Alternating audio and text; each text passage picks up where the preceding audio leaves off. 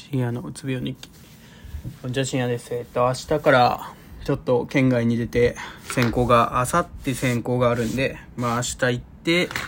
全泊して、やって帰ってくるみたいな感じですね。はい。で、今日、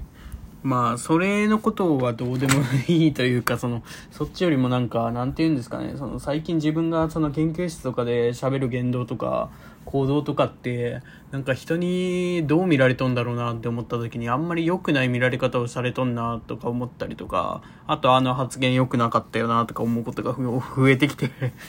ちょっとなんか気持ち悪くなりましたね。なんか、なんで今日早く帰ってきたんですけど、うん、どうしたらいいんですかね、こういうのってなんか。うん、よくわかんないんですけど、まあそんな感じですね。で、